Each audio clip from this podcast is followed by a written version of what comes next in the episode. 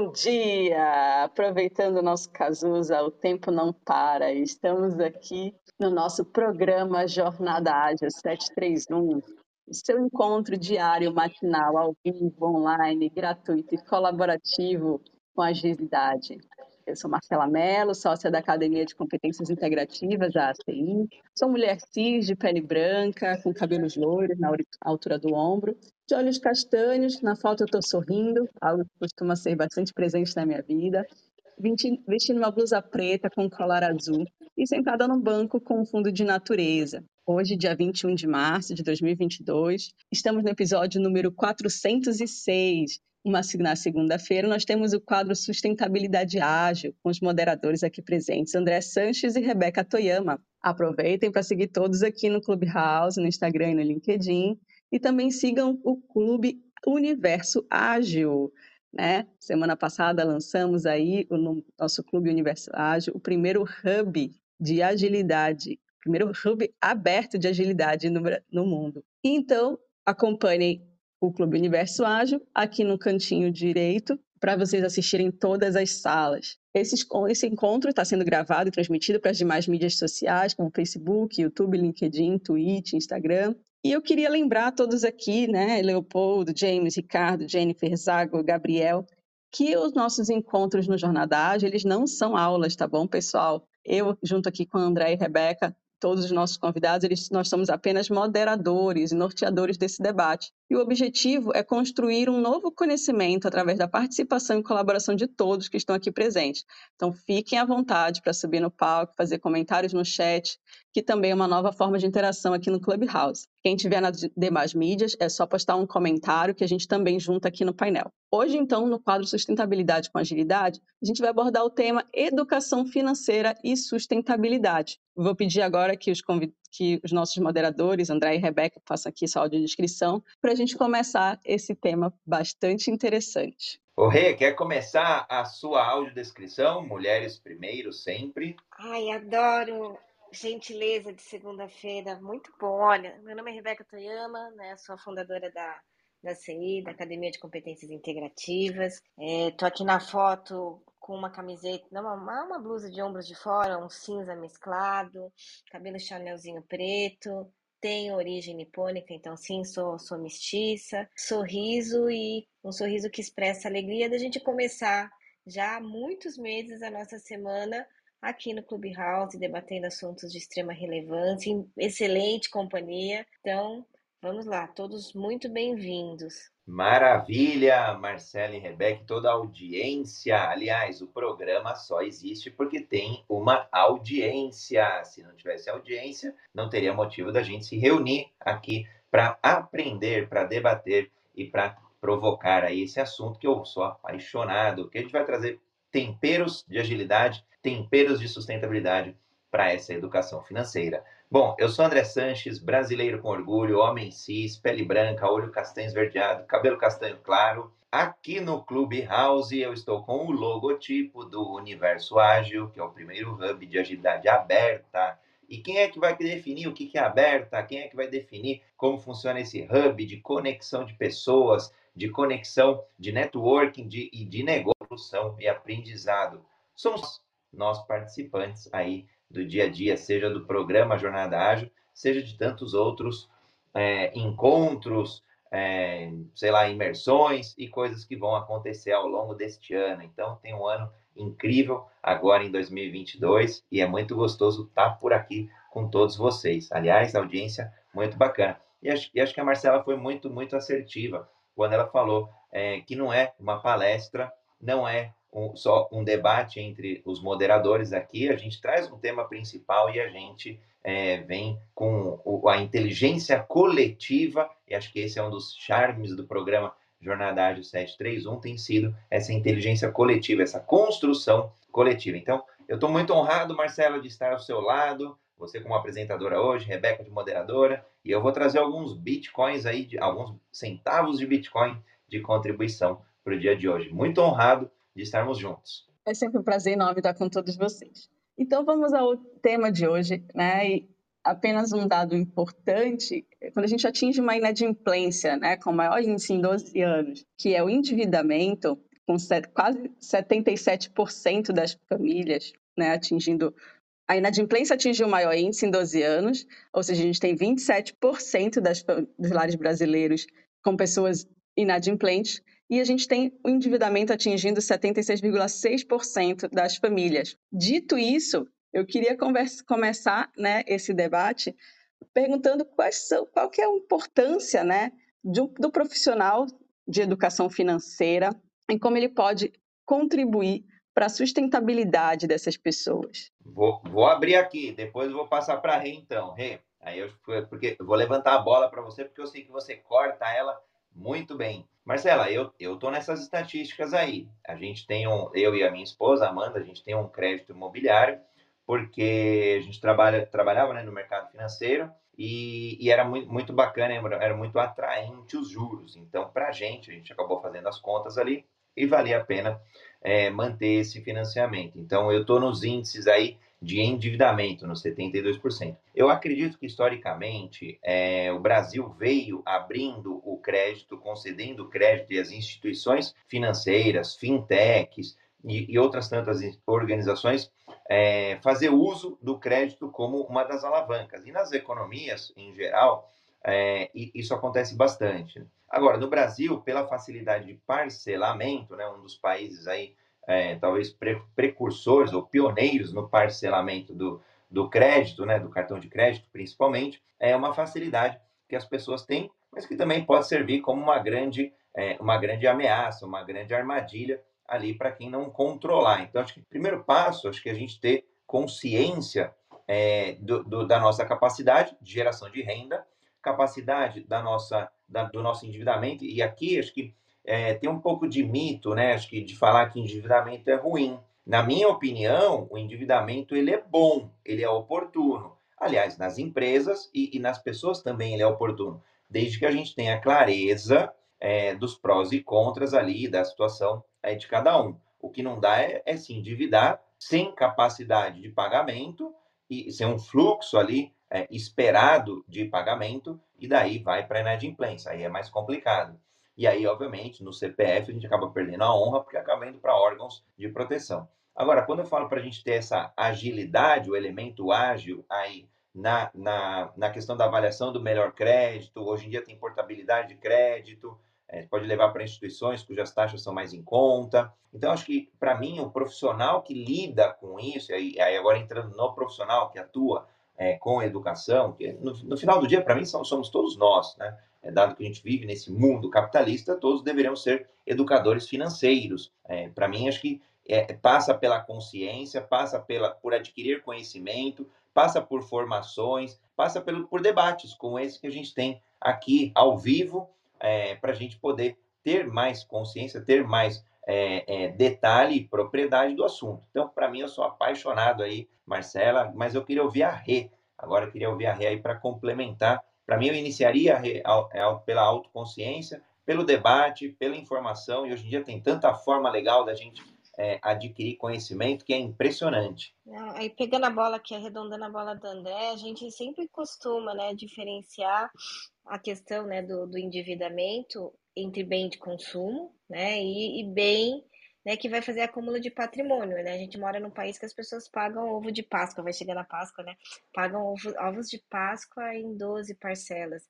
Então, realmente, a gente tem que ter essa sabedoria na contração de, de dívida porque se é algo né, que, que vai trazer um retorno como um, um empreendimento, como né, ou vai trazer um, uma, um, né, um patrimônio é, imobilizado, como no, no, seu caso né, a casa.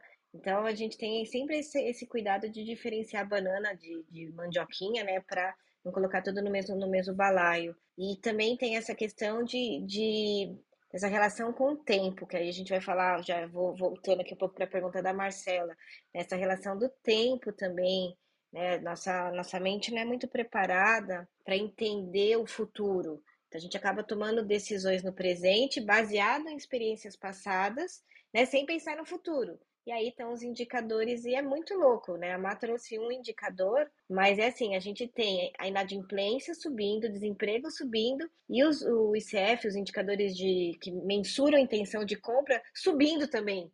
Então, é, é muito doido isso. E aí vem o desafio dos profissionais de educação financeira, que são pessoas assim que têm um desafio gigante, são profissionais muito, muito, muito importantes e relevantes para o nosso momento, né? O nosso momento desde que saímos da, da hiperinflação, a gente tem né, tido esse desafio de, de ensinar as pessoas a se relacionarem melhor com o dinheiro. Só que o que a gente observa é que esses, geralmente esses profissionais são oriundos de cursos como economia, como administração e engenharia, e eles acabam não tendo muito esse tato com o ser humano, né? Eles têm uma relação incrível, né, com esse mundo de produtos, né, com esse mundo de planilhas, né? São profissionais que chegam a gastar muito dinheiro em certificados. Então a gente pode começar aqui com a sopa de letrinha, CPA 10, CPA 20, CFA, CFP, né? Então, são profissionais super turbinados, só que dentre essas formações, né, e a gente fez uma pesquisa profunda, né, dentre essas formações, os profissionais que vão lidar nesse mercado, eles não têm uma carga de conteúdo humano. Né? Então, por exemplo, se a gente está falando de educação, vamos agora lá para a Unesco, né, lá para o relatório Delors. Né? Então a gente tem lá, a gente precisa ter conhecimento, habilidade e atitude, né? O aprender a aprender, o aprender a fazer, o aprender a se relacionar. E aí a gente observa, né, os educadores financeiros, é, primeiro, não se aproximando da temática sustentabilidade, né? É uma crítica, inclusive, que eu estou indo para Portugal participar de um congresso enorme, um congresso americano que vai acontecer em Portugal, para justamente colocar isso, né? Que, que o educador financeiro precisa urgentemente se aproximar de temáticas como sustentabilidade, porque não agilidade também. Mas lá em Portugal vou falar de sustentabilidade e educação financeira. São coisas que não nem todo mundo está entendendo que tem que ir para o mesmo canto, né? E nessa, nessa temática né, de, de educar, a gente oferece conhecimento, conhecimento sobre produto, seguro, previdência, etc. Mas um educador financeiro, né, ele precisa ter a capacidade de desenvolver uma nova habilidade no cliente dele, pra, ou no aluno, né, já que é educador, no, no aluno, para que ele tenha uma, uma, uma outra relação com o dinheiro. E aí isso não é com conhecimento que a gente faz. Né? Conhecimento, lembra, é um pedacinho para eu mudar, né? para eu educar alguém, para ensinar alguém. Né?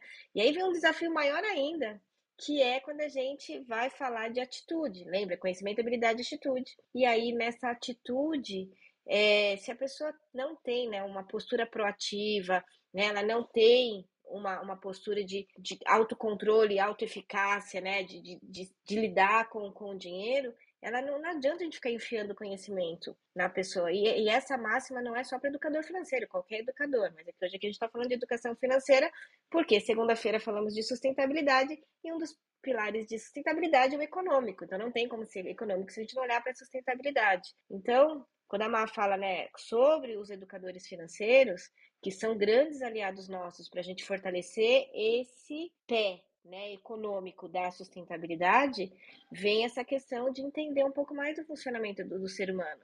Então, para eu desenvolver conhecimento, habilidade, atitude no, no, numa pessoa, eu preciso saber quais são os valores dela e quais as experiências passadas que ela teve, né? Porque ela, a gente se relaciona com o mundo de acordo com o que a gente experimentou né? Eu gosto ou não gosto de beterraba de acordo com a, com a experiência que eu tive com a beterraba anteriormente. E assim vai com, com fundo de investimento, assim vai com startup, assim vai né, com mulher bonita. Essas são as nossas experiências passadas que definem a nossa tomada de decisão decisão no presente, não é só a inserção de conhecimento. Então, é um pouco disso que a gente vem, vem muito né, se, se, se dedicando e estudando, assim, como é que o educador financeiro pode ser mais efetivo nessa questão. Então, entender de funcionamento de ser, do, do ser humano, né? E se aproximar mais da temática sustentabilidade, uma, uma vez que elas já estão unidas. Talvez falte só essa percepção que elas caminham junto. Uma, ô, ô Rê, deixa eu complementar. Você falou, bom, você trouxe um caminhão já de, de Bitcoin de contribuição. Deixa eu já até dar um spoiler do encontro de amanhã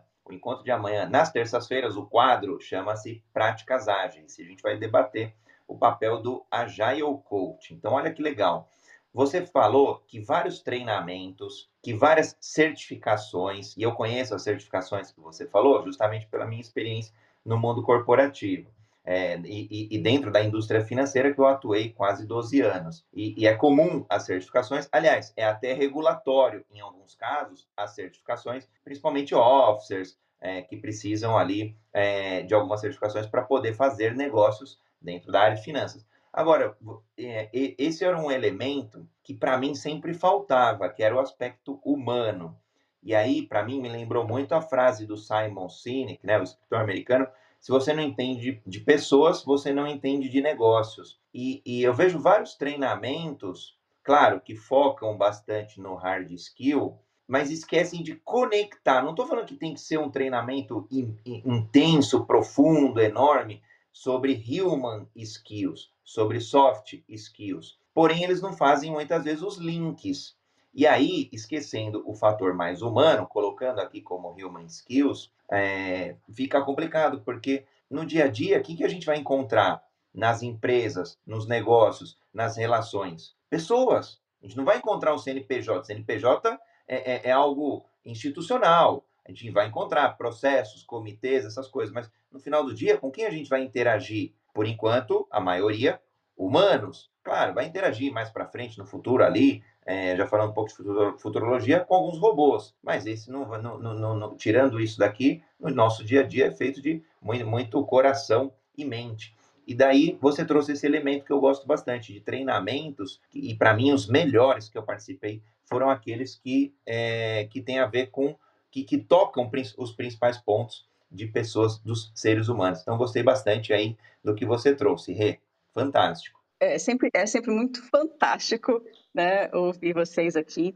Ah, eu vou dar, vou dar a palavra para o nosso amigo aqui que entrou, mas antes eu queria né, aproveitar é, e pedir, só para acho que um momento de exemplificar. Eu gosto bastante de exemplificar, porque quem, né, quem não é da área, quem não é, atua nesse, é, nessa profissão, talvez possa ser um pouquinho difícil de conseguir tangibilizar.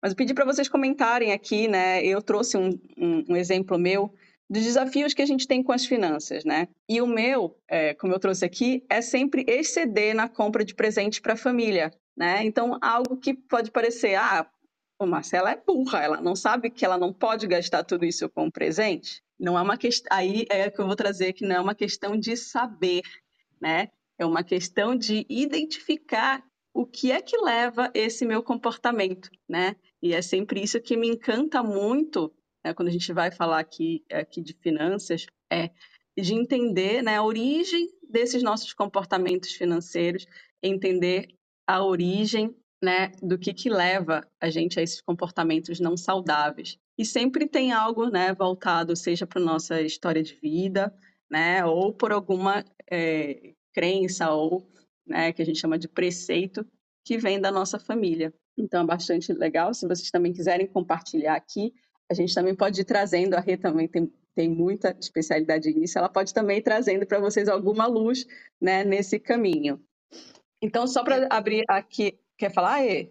Não, pode, pode, pode. Não, tá, deixa eu falar, já que eu já te atropelei. É, eu chamei a Vânia, a gente tem uma, uma aluna querida e é uma militante da área de educação financeira, é, trabalha com, com mulheres. Chamei a Vânia até para subir, acho que ela também pode contribuir mas até para não parecer muito simplista, né? Deixa eu ampliar um pouco o comentário da Mar. Então, para a gente, né, que pesquisa essa, essa área, a gente tem um olhar bastante acurado ou crítico, vai depender como as pessoas quiserem entender, mas assim, né, um, vamos falar, a gente tá falou de educador financeiro, então é que a gente vai pegar no pé dos educadores financeiros, mas é, é justamente porque a gente se propôs né, a contribuir com, com, com esses profissionais já faz algum tempo. Mas assim, como que né, você vai né, mudar o hábito da Marcela, pegar, o Marcela, você colocou aí no chat, né, é, o hábito da Marcela de gastar com presente, né? Não vai ser, né? Assim, com o meu, eu, a gente tem até uma, um desenho, né? Eu pego assim, o planejador financeiro pega lá o, o certificado dele, dá umas, né, uns, uns croques na cabeça da Marcela, você entope ela de planilha para ela preencher, toma o cartão dela de crédito. Então, assim, eu preciso entender, e eu entendo, vocês sabem, né? Eu atendi a Marcela há bastante tempo, antes da gente ser sócia, é... entender como, como o, que, o que representa presente, o que representa se dar é, mimos, né? Mas assim, essa história acontece muito antes, né? Lá atrás. Qual, qual é o peso de um presente nesse núcleo familiar que, que a Marcela que a Marcela vive? Né? Então é muito difícil, seja um, qualquer um, um educador, um planejador financeiro, um consultor financeiro, né, querer mudar o hábito de cliente sem saber o que representa a casa própria para um, né, o presente para Marcela, o carro importado para não sei o que lá, a escola particular. E, e, e, nem às vezes o cliente sabe o que aquilo representa para ele, porque essa parada começou lá atrás, tataravô, bisavô, enfim. Só que também não é só isso, porque depois que a Marcela nasceu, né, ela também teve um monte de experiência com presente, dar, receber, não dar, não receber.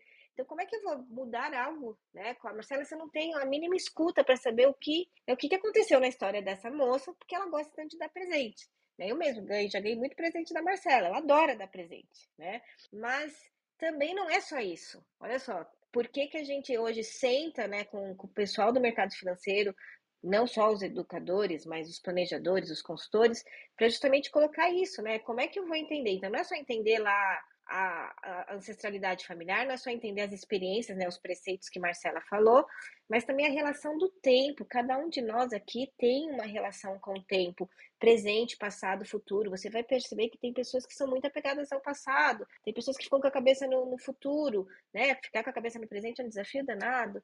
E aí a gente tem esse esse, essa, talvez essa falta de tato para olhar para a gente, como a gente se relaciona com o tempo, né? E aí, quando a gente senta com o nosso cliente, a relação dele com o tempo também a gente ignora. E aí a gente não, não entende porque ele não pensa em previdência, porque ele não pensa em aposentadoria, né? Ou porque, porque ele não, não, não planeja né, 5, 10, 15 anos. É, depende muito do construto temporal que essa pessoa teve. Isso aconteceu, né, ao longo da formação dela, ao longo das experiências dela. Então, quando a gente fala, né, fala, fala tá, vamos falar de human skill, a gente tem, tem muita metodologia, além, né, de transbordar, transbordar soft, human skills, né, durante um processo educacional, tem metodologia, tem técnica que não dá, independente, né, direito, economia, psicologia, né, porque aí o psicólogo vai errar por um outro lado, porque ele vai entender muito da dinâmica do ser humano e ele não consegue entender a a relação do ser humano com o dinheiro, né, que é uma outra crítica que a gente também, sim, crítica no bom sentido, né, em contribuições que a gente tem feito não só no mundo de corporativo, como também no mundo acadêmico, né, como que as formações, e não, aqui não estou atirando pedra nas formações, gente, mas em cinco, quatro, cinco, seis anos não dá para passar tudo que um profissional precisa. Um advogado, um economista, um engenheiro, um psicólogo. Então, o nosso papel em termos de requalificação, como manda o figurino do Fórum Econômico, né? Reskilling, upskilling, é e complementando isso. Então, é muito com essa pegada que a gente entra aqui segunda-feira, de complementando os saberes que são necessários na contemporaneidade, mas que a gente não teve lá na nossa formação. Pronto, Mar, complementei seu comentário. Aí tá aqui, ó, Super Vânia, né? Super Marco, vamos lá. Eu vou dar a palavra agora então para o Marcos e para a Vânia falarem. E assim, eu acho que uma, só complementando que assim, é, eu pedi para fazerem comentários ali sobre os desafios, né, de finanças. E se vocês perceberem, quase ninguém coloca e se expõe, né, da forma como eu me expus, porque falar de finanças é um tabu, né? Então a gente vou fazer o convite aqui também para que o Marcos e Evânia também né, saiam desse saiam desse desse tabu de falar de finanças e também co colaborem aqui com a gente. Então vamos lá, Marcos, Vânia, seus comentários. Bom dia a todos. É, professor Marcos, né, presidente do, do, Grupo G10, moreno claro, cabelos escuros, curtos e pretos e grisalhos. Né? E estou trazendo aqui um terno preto. Bom dia, André. Bom dia, Marcela, Rebeca. Desculpa a minha voz aí, mas na comemoração do meu aniversário essa semana, eu acabei é, indo em muitos encontros e, enfim, minha voz foi, foi para o brejo. Né? É, e bom dia também aí a Vânia. Então, um assunto é, é está tá dizendo ali no topo, né? Finanças importa, né? Que o... Então, é, às vezes, eu vou levar para o lado corporativo, mas só dar um exemplo rapidamente da pessoa física, né? Da, do, do indivíduo. É, às vezes você pode dizer que está é, economicamente bem e financeiramente mal. Ué, qual, é, qual é a diferença? Economicamente você pode ter um apartamento, pode ter um terreno, pode ter carros importados, mas o teu saldo bancário está é, negativo ou está zerado. Como é que pode? Então, economicamente, você tem recursos para poder gerar finanças, mas financeiramente você está mal.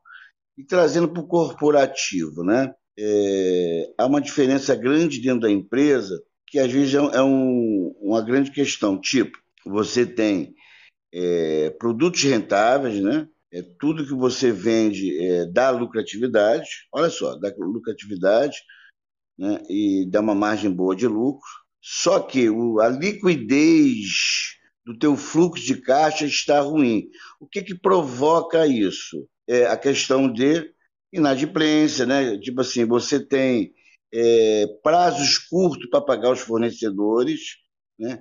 E dá prazos longos para pagar, é, para receber lá dos seus clientes. Ou então você também, é, é na logística, de, teu produto é rentável, ele tem margem de lucro.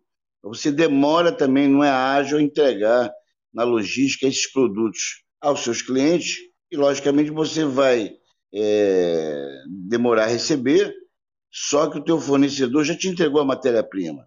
Né? Você tem que pagar a tua folha de pagamento, né? E aí você começa, às vezes, é, a começar a pedir empréstimo no banco para cobrir aquele furo no caixa. Você tem responsabilidade e compromissos a pagar, né? não está recebendo. Então, o que eu quero dizer com isso? Você tem que ter um índice de liquidez né, que mede, que mensura esse tempo né, de, entre o recebimento e o pagamento. E, é, por exemplo, o Vladimir estava falando outro dia que, durante esses anos todos, nunca pediu dinheiro ao banco, a terceiros. Ele sempre trabalhou com recursos próprios. Então, acho que uma empresa, para ser sadia, tem, eu até quero escutar o André, o André, com certeza, lógico que eu quero escutar a Marcela e a Rebeca, mas com certeza o André sabe o diagnóstico que eu estou falando. Então, uma empresa, para ser financeiramente sadia, ela tem que ter o seu índice de liquidez alto, justamente com essa, essa performance que eu acabei de falar. Então, eu queria escutar de cara o André, se realmente uma empresa, para ser sadia, tem que ser liquidez ele tem que ter essa gestão financeira para que a empresa cada vez é, trabalhe com recursos próprios. André, por favor, depois a Marcela e depois a Rebeca. Obrigado, André, Marcela e Rebeca. Obrigado pela pergunta, professor. Meus parabéns pelo aniversário. Não é todo dia que fazemos aí 30 anos de vida, 30 jovens anos de vida. Meus parabéns e que sejam e que venham muito mais pela frente. É, eu queria, antes aqui, até de responder a pergunta, queria já dar uma salva de palmas para Ana, que ela colocou um comentário fantástico, até depois se quiser subir, de um cenário que de verdade a gente vê dentro do empreendedorismo, né? Eu tenho investido bastante é, de dedicação nessa área, que é uma das áreas, aliás, as duas que a gente vai transformar um país de fato, educação e empreendedorismo.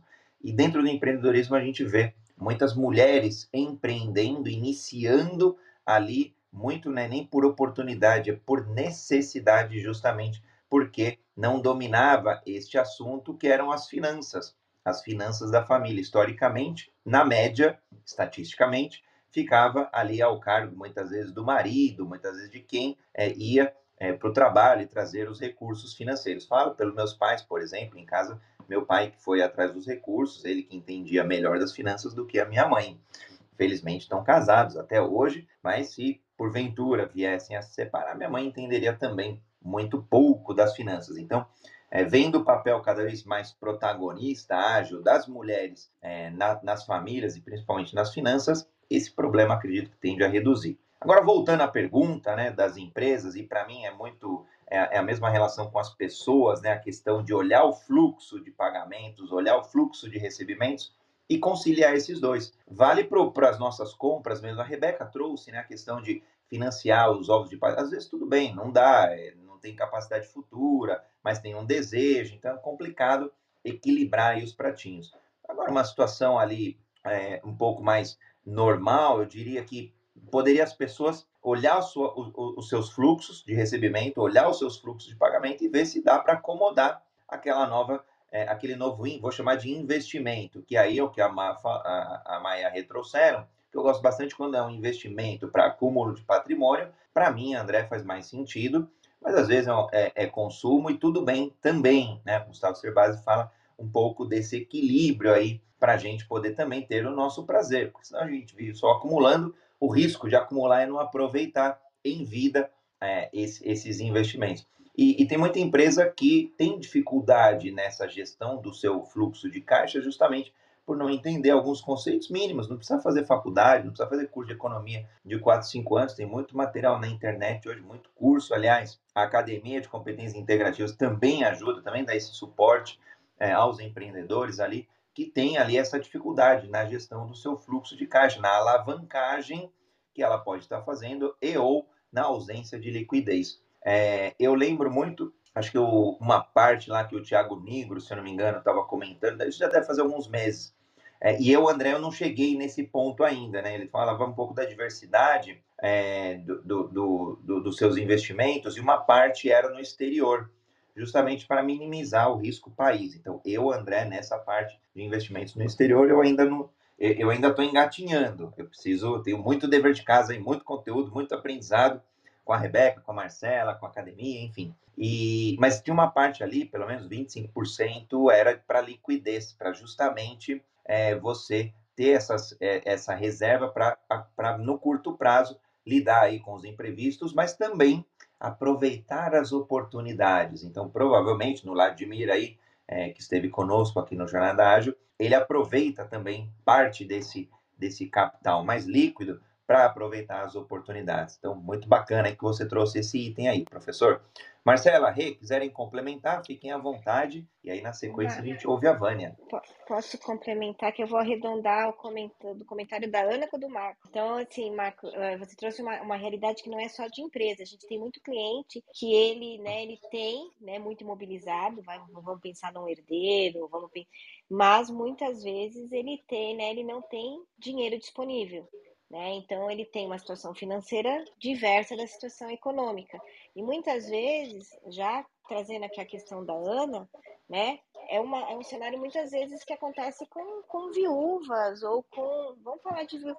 Porque como o casal, né, o, o, caso que a Ana trouxe, o que, que a gente trabalha aqui com as mulheres, por isso que é legal estar com a Vânia aqui, que a Vânia também faz um trabalho incrível com mulheres. A gente começa conversando com elas sobre regime matrimonial né? Porque não é na hora do divórcio que a gente vai resolver algumas coisas. É no casamento, nas, nas escolas, nas famílias, não se fala sobre isso, né? O que, o que acontece numa união estável, quais são as possibilidades de regime é, é, patrimonial numa, num relacionamento, qual é o risco de não fazer nada. Ah, então não vou fazer nada. Gente, é a pior coisa você não fazer nada. Aí sim a mulher vai estar em vulnerabilidade. Né? Então, até vou pedir para a Mac um help, como semana passada foram foi na, recentemente, no dia 8, foi semana do Dia Internacional da Mulher. Sim, falei para TV Cultura, Record, Globo, foi a semana inteira falando, mulherada, não, não, não, não dá para né, né, ir para o lado vitimista que não, não vamos mudar.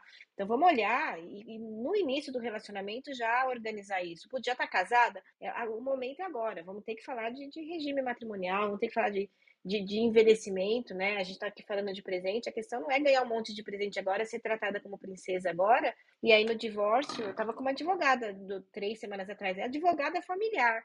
Né? E ela está numa, numa, situação de extrema vulnerabilidade, porque tudo que ela fez pelos clientes dela, ela nunca fez para ela. Na hora do divórcio, né? Ela, ela, ficou sem chão afetivo e sem chão financeiro. Então, é, e muitas vezes é por, por amor. Vocês vão ver que, principalmente lá na, na, acho que na Record e na cultura, eu falei, gente, não é que os homens fazem isso, né? Porque eles são maus. É que muitas vezes, até para cuidar, eles assumem e não transbordam né, esse conhecimento para sua parceira.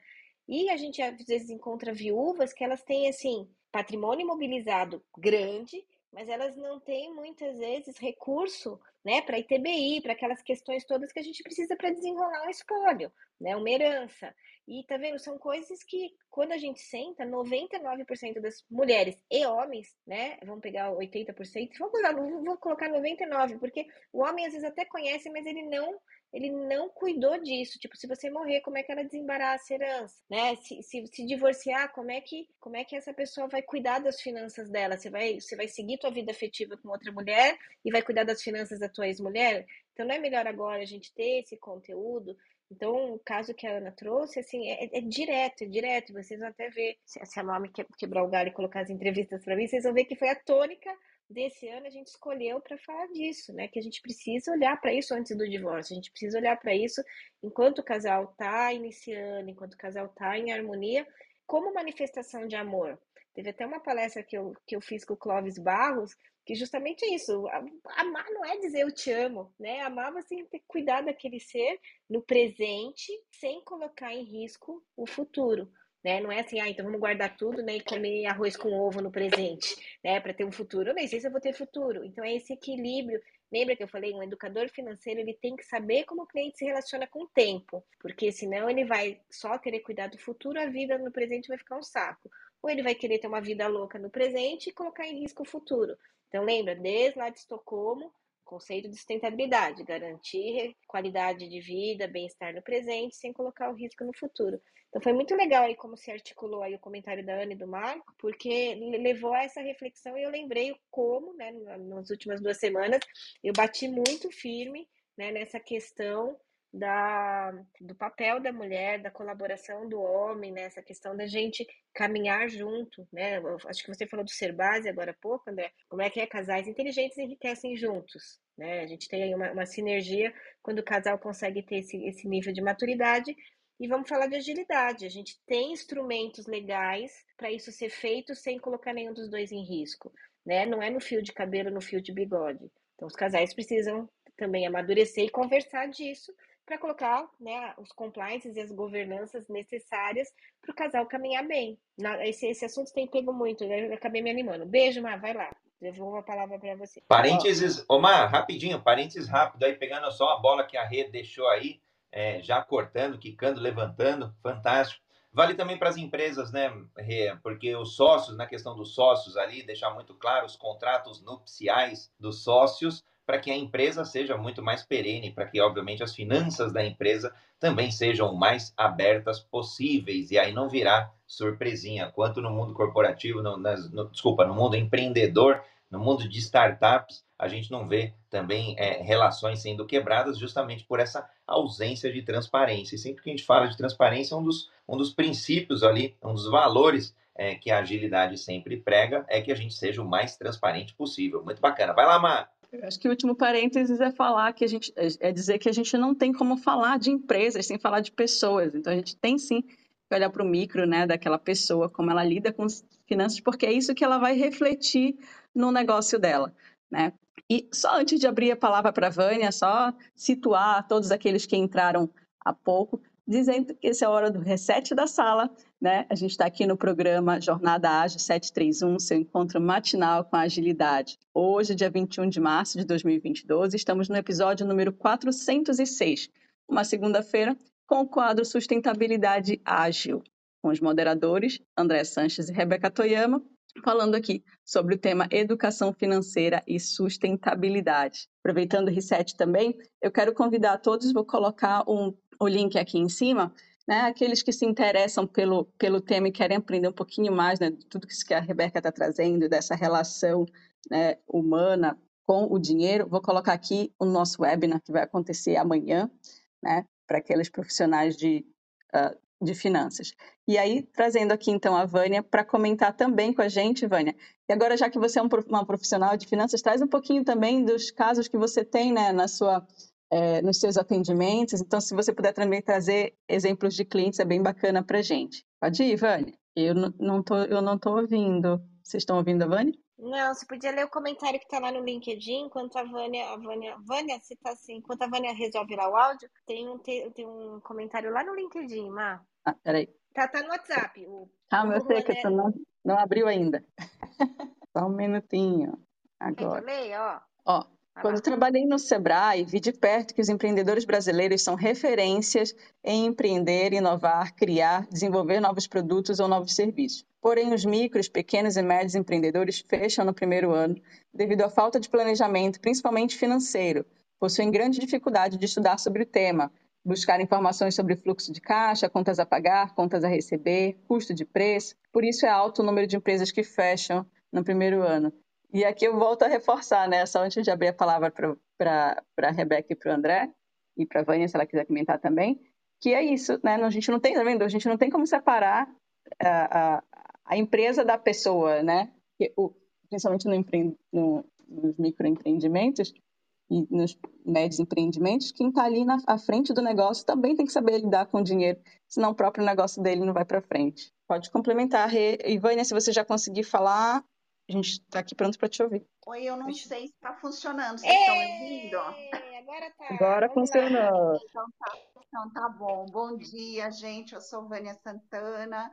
é, no meu pós-carreira como educadora financeira e coach, eu tenho foco em mulheres negras. É, falei aí rapidamente do, dos presentes, que é o meu fraco, mas a pandemia me ajudou a colocar isso em mais perspectivas e como educadora financeira eu resolvi colocar um teto, um limite para gastar com presentes no mês, no ano. Então isso me ajuda a eu me organizar. Então não não abrir mão do que eu gosto de fazer, mas também não me perder nos limites. Comentário da Ana também falou muito comigo, até porque meu foco é em mulheres. É, no mês de fevereiro eu fiz uma live com uma advogada e isso que ela relatou se chama violência patrimonial e é um do, dos cinco tipos de violência é, previstos na Lei Maria da Penha.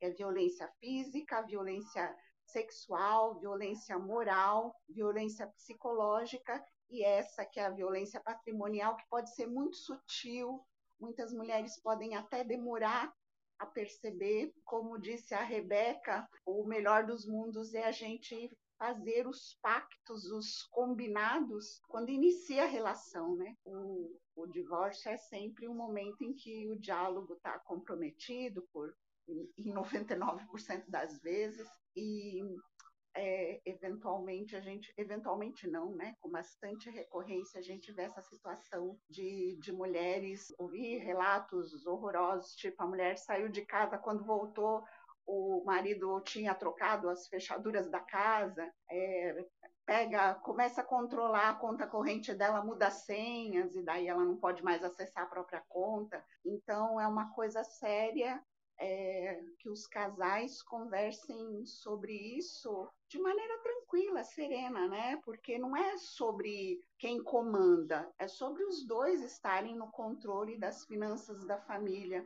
É, esse momento de pandemia também trouxe muitas surpresas de, de pessoas jovens morrendo, né? Aí acontece que o marido parte e a mulher não sabe nada sobre as finanças da família, onde está o patrimônio, que tem investido, o que é o patrimônio. Então, é um comportamento maduro e positivo para a família, que as duas partes é, sejam conscientes e responsáveis pelo, pelo processo financeiro da família. É minha estreia aqui no Clubhouse, eu também assim, não sei direito como funciona, mas eu acho que por hoje é, foi esse recado. Obrigada, Rebeca, obrigada, Marcela. Um abraço, gente, uma ótima semana para nós. Bom te ver e ouvir por aqui, Vânia. Bom, então agora a gente está nessa segunda parte, né? Eu queria trazer é o momento que a gente traz agora, né, um pouquinho da nossa agilidade. Então, como é que né, na visão de vocês, André e Rebeca, a agilidade pode aproximar né, a educação financeira da sustentabilidade. Eu tenho uma, umas opiniões aqui, mas depois de vocês falarem eu comento. Quer ir primeiro agora, Rê? Agora é sua vez de primeiro, porque aí a agilidade é tua praia. Ah, então tá bom, vamos lá. É, bom, falar, falar até um pouquinho de forma mais ampla, e já entro aqui né, na, na questão da agilidade. É, o universo ágil, o hub de agilidade aberta, obviamente ele vai atrás de parceiros, de pessoas, para a gente se conectar. Então, todo o que estiver rolando agora aqui dentro do Clubhouse, é legal que as pessoas, além do conteúdo, além das reflexões, vão se conectando umas com as outras. Então, eu vou brincar, enquanto está rolando o assunto, tem o chat, dá para clicar na foto das pessoas e se conectando, porque provavelmente tem alguém aqui que pode te ajudar é, nesse assunto e também em outros assuntos. Então, eu vou brincar aqui, de repente, é, poxa, eu clico no nome de alguém aqui e vou descobrir que ele, é, que a pessoa faz, é, tem, tem lá uma determinada habilidade, competência ou trabalha em alguma empresa. Então, a brincadeira aí dentro do Clubhouse, para quem estiver por aí, é deixar a sua bio o mais completa possível para aumentar o número de conexões. E o Hub Universo Ágil, obviamente, vai atrás de parcerias e de pessoas. Então já fica a, aqui um pedido à audiência de quem entender oportuno mandar sugestões aqui para os moderadores, para as pessoas moderadoras, para a gente formar parcerias. E uma parceria já antiga que eu quero destacar é a do Hub Universo Ágil com a ACI, Academia de Competências Integrativas, que tem aqui temos aqui as duas sócias, a Rebeca e a Marcela, é, representando esta parceria e eu, André, representando a parceria do lado do Universo Ágil, mas tem outros protagonistas ágeis aqui também, Leopoldo, Gildo é, e mais, mais algumas outras pessoas que fazem parte deste movimento, deste movimento crescente aí de protagonistas ágeis. Então, quem tiver alguma ideia, aliás, o professor Marcos está por aqui também, já representando a parceria com o G10, grupo de empresários aí é, brasileiros, reúne milhares de empresas, então já é mais uma parceria também. Então, quem entender oportuno, firmarmos parcerias, é só mandar o convite aí para a gente. Agora, Rê, quando a gente pensa é, na questão de, de trazer mais agilidade, de inspecionar, de se adaptar é, para que esse educador financeiro, e aí, para mim, eu acredito que todos nós somos e devemos ser educadores financeiros, para a gente, obviamente, ter muito mais sucesso, muito mais prosperidade pessoal, familiar e empreendedora barra empresarial. É, não é porque a gente talvez trabalhe em uma grande companhia. Eu já vi profissionais, é, executivos, superintendentes, diretores, muito bem remunerados no mundo corporativo e que, quando saíram do mundo corporativo, perderam a mão e justamente viram ali, é, quase que decretaram falência, justamente por não lidar muito bem com esse assunto que, por incrível que pareça, parece tabu, né? A gente viu um pouquinho no primeiro bloco do programa. Então, para mim, esse educador ele tem que fazer alguns movimentos, né? Que eu vou falar, vou brincar aqui já trazendo alguns elementos é, das práticas de agilidade. Ele tem que fazer a sua retrospectiva é, de tempos em tempos, com alguma periodicidade. E o que ele vai avaliar na retrospectiva? Como que está o processo de geração financeira dele? Como está o processo de aquisição de conhecimento dentro das finanças? Como que está é, é, as ações que ele tomou?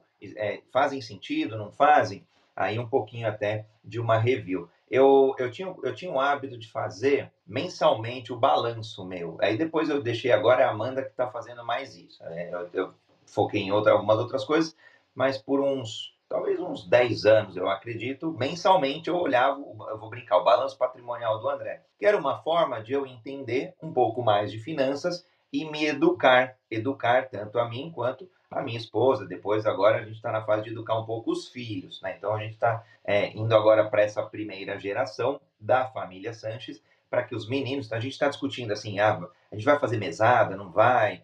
É, que, forma que a gente vai fazer para eles, que hoje estão com 9 e, e 7 anos, para que eles entendam o valor, o valor do dinheiro no tempo. É muito engraçado, porque às vezes eles fazem umas atitudes. Outro dia o Bernardo foi muito engraçado, me surpreendeu. Ele estava na escola e por algum motivo, acho que ele, não sei se ele negociou ali com, com um menino ali, um coleguinha, e falou assim: não, eu, eu compro o teu lanche agora, mas amanhã você vai ter que me pagar mais. Um lanche de 7 reais, ele fez o menino pagar 50 reais no dia seguinte. Aí passou do ponto. Eu falei assim, vai virar extorsão, né? Aí daqui a pouco vem os outros pais reclamar. Então a gente está nessa fase. Para mim é muito de, na questão de educar, acho que talvez eu traria dos elementos da agilidade, alguns deles. Então, a transparência, é, para mim, é, é, é um dos primeiros. Se a gente não for transparente com conosco, com a família, ou então o cônjuge, a gente trouxe aqui a figura do cônjuge, né, do casal, ou até com sócios, numa figura aqui de startup, numa figura das empresas, o restante esquece, não, não, não tem educação financeira que ajude. É, colaboração, um outro elemento, né? Em práticas a gente vê bastante a questão da colaboração. Então, o que eu acredito é colaboração, transparência, é, inspeção e adaptação, através das retrospectivas, por exemplo, através de algumas cerimônias, a gente pode colocar esses elementos. A gente consegue ir aumentando o nosso grau de consciência, aumentando a nossa formação dentro dessa educação financeira muito oportuna. Mas aí eu passo para ti também. Agora, como na linha do tempo, tornar isso sustentável também? Porque senão daqui a pouco a gente só está fazendo educação financeira e os outros pratinhos vão caindo, né? Como ter essa sustentabilidade ao longo do tempo? Acho que o Jaime levantou a mão. Jaime, você quer colocar alguma coisa que aí eu arredondo, né? Faço o alinhavo de tudo. É, bom dia a todos. É, eu quero né, é, falar sobre a importância né, do profissional financeiro assim, nas empresas, parte é, é, de, de, eu tenho conhecido, tinha conhecidos, né, que acabaram é, tirando a própria vida em função de problemas financeiros, né, de empresas, né, de valores altos e valores pequenos, assim, no, por não saberem administrar, não saberem contar para a família o que aconteceu, né, com o déficit da empresa, o fechamento da empresa, o rombo financeiro dentro da família, e acabaram tirando a própria vida em função disso, né? É, é algo assim, ser humano, assim, você perder a tua capacidade financeira, a pessoa fica desesperada, né? Então, a hora que o profissional, né, consegue perceber a importância dele que ele tem, né, para essas famílias, para essa pessoa, né? A pessoa quando perde um ente querido, né, é, automaticamente a conta é bloqueada, né? Se ela não tem uma outra conta pessoal dela, tudo fica bloqueado, né? Fica algo desesperador também, porque tem dinheiro na conta e não pode movimentar, né? Então, esta parte, assim, do, da, da, da, importância né, do profissional financeiro saber todas né, essas nuances, saber a importância dele na sociedade, na empresa, né? É, quantas coisas poderiam ser evitadas, né? Então, é isso. Muito obrigado e bom dia a todos. Então, vou pegar né, o que a Marcos provocou e o que o, que o André trouxe, sim. Né, as empresas têm um papel importante porque ela acaba sendo um espaço seguro, principalmente quando a gente fala de vulnerabilidade feminina, que foi o tópico que a gente trouxe, né? É um espaço seguro para a mulher ouvir outras realidades, entender outros conceitos. Né? Tanto o mercado de educação financeira, o mercado de planejamento financeiro, ele vem crescendo, são atividades novas no, no Brasil. E aí o André trouxe dois aspectos que acho que é legal a gente aprofundar. O primeiro deles é, é sobre a inspeção, sobre a retrospectiva.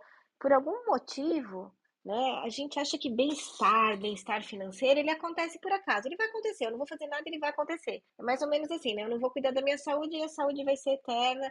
Eu não vou cuidar da minha alimentação e meu corpo vai ficar bonito. E, e aí é assim com o bem-estar financeiro. Então, se a gente não tiver né, os rituais que nem o André trouxe, a retrospectiva, quantas vezes ao longo do ano você olha teu balanço patrimonial, é só quando vai fazer declaração de imposto de renda, ainda é pior, né? Tem pessoas que, que ainda olham olham o imposto de renda e não entende que aquilo é o balanço patrimonial dela, né? Mais um gato do que um balanço patrimonial, enfim.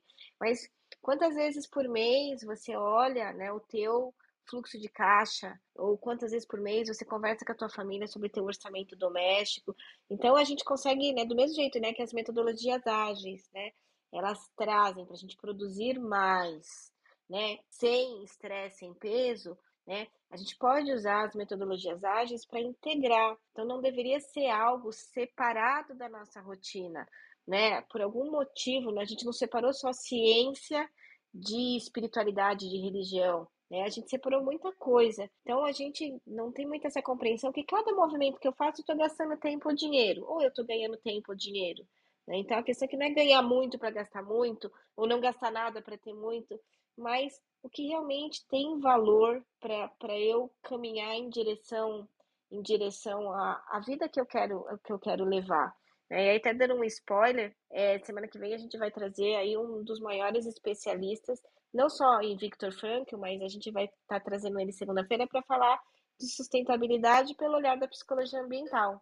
Né? Então, é, porque é esse olhar de eu me relacionar melhor então não é assim, ai meu Deus, eu vou parar só para olhar para as minhas finanças. Não, é como, por isso que chama Academia de Competências Integrativas, né? O I, esse I é do integrar.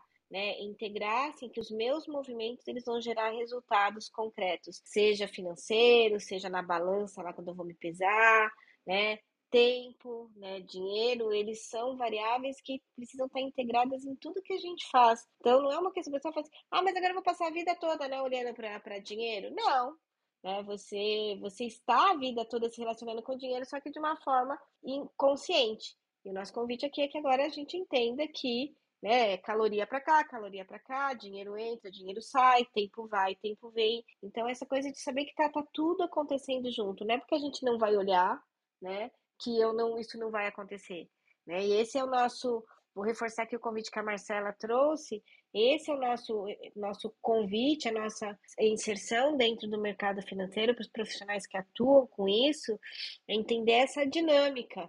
Né? Não vai ser só com planilha, não vai ser só com investimento que eu vou mudar a realidade de uma outra pessoa. Né? Entender um pouco de tudo que a gente falou aqui. Então, amanhã às 19h30, né? Acho que é 19h30. Não, às 20, tem... às 20. Que horas, Mar? 20 horas. Ah, obrigada. Às 20 horas, sim, porque amanhã eu tô. É verdade, amanhã eu tenho que voltar de São Paulo e chegar a tempo aqui. É, amanhã às 20 horas a gente vai ter um, um bate-papo bastante profundo sobre isso, que é essa questão de, de entender essa dinâmica, né? Como é que a gente pode ajudar as pessoas a se relacionarem melhor com o dinheiro.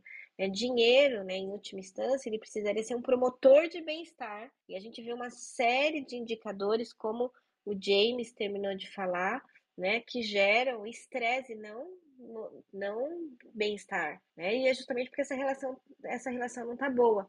Então, o, o, papel dos profissionais, o papel dos interessados nessa temática é ir buscar mais ferramentas, né, buscar mais conhecimento para ajudar as pessoas a, a, a, mudarem, melhorarem sua performance, mudarem sua relação com o dinheiro. Então fica aqui o nosso, o nosso super convite né, para a gente continuar essa conversa aqui, bem, bem focada no, em algumas das minhas descobertas aí. Foram dois anos de pesquisa, esse é o primeiro webinar que a gente vai soltar, que a gente está soltando.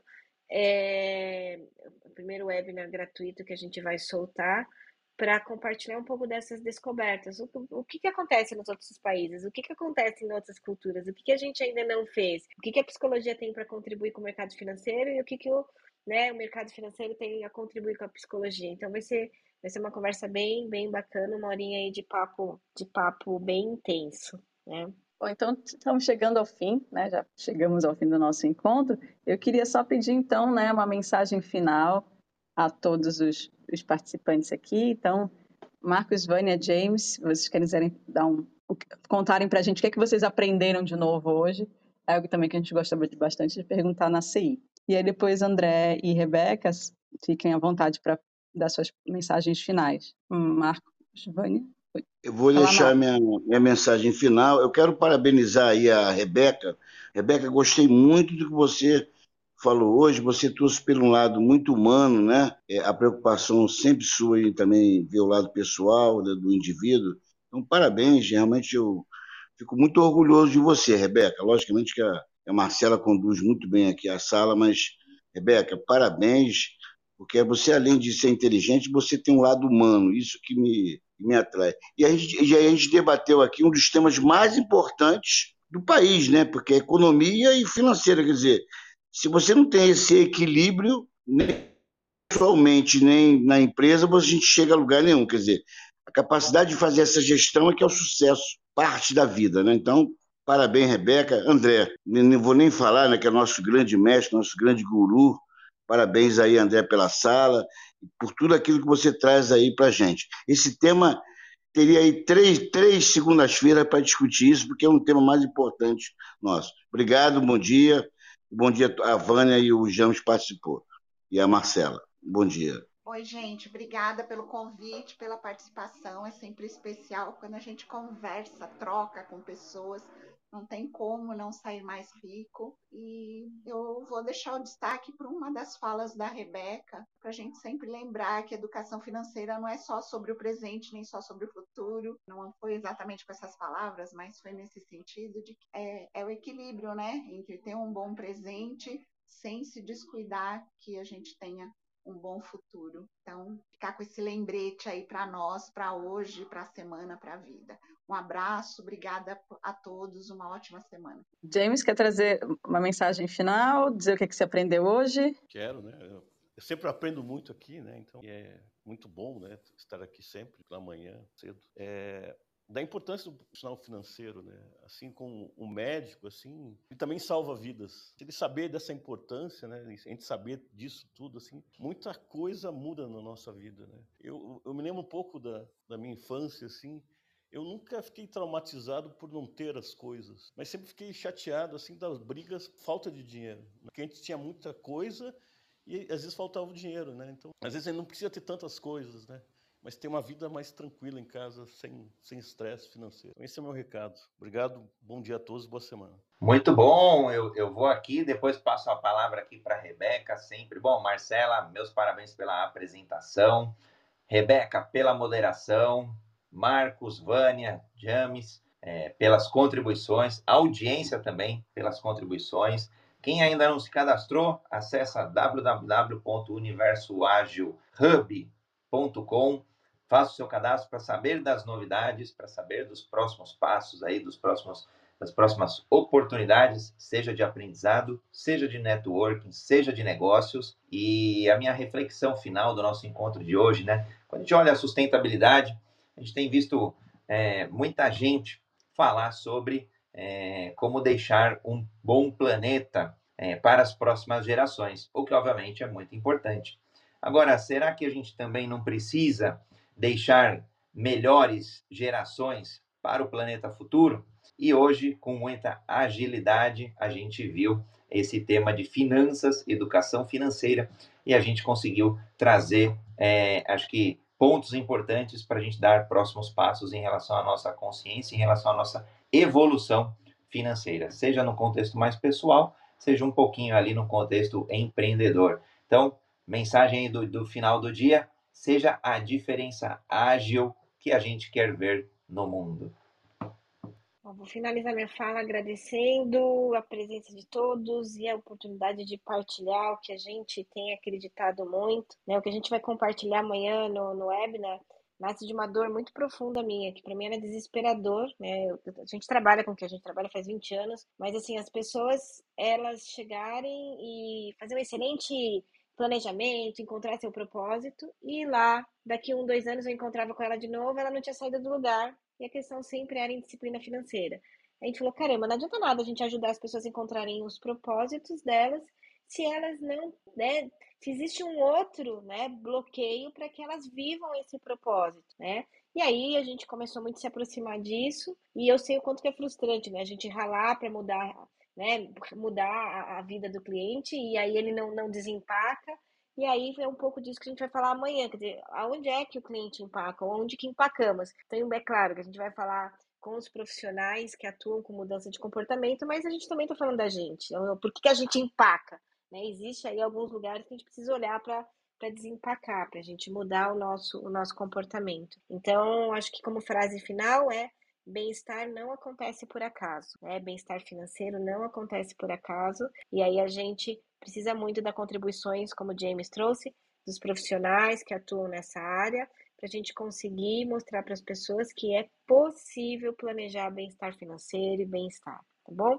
Linda semana. Beijos. Valeu, segundou. Beijo, pessoal. Até semana que vem. E amanhã tem mais Jornada Ágil aqui às 7h31. Isso aí, amanhã é o quadro Práticas Ágeis. Muito bacana. Vamos lá, com Lem... agilidade. Lembrando que o tempo não para, né, André? Não, nunca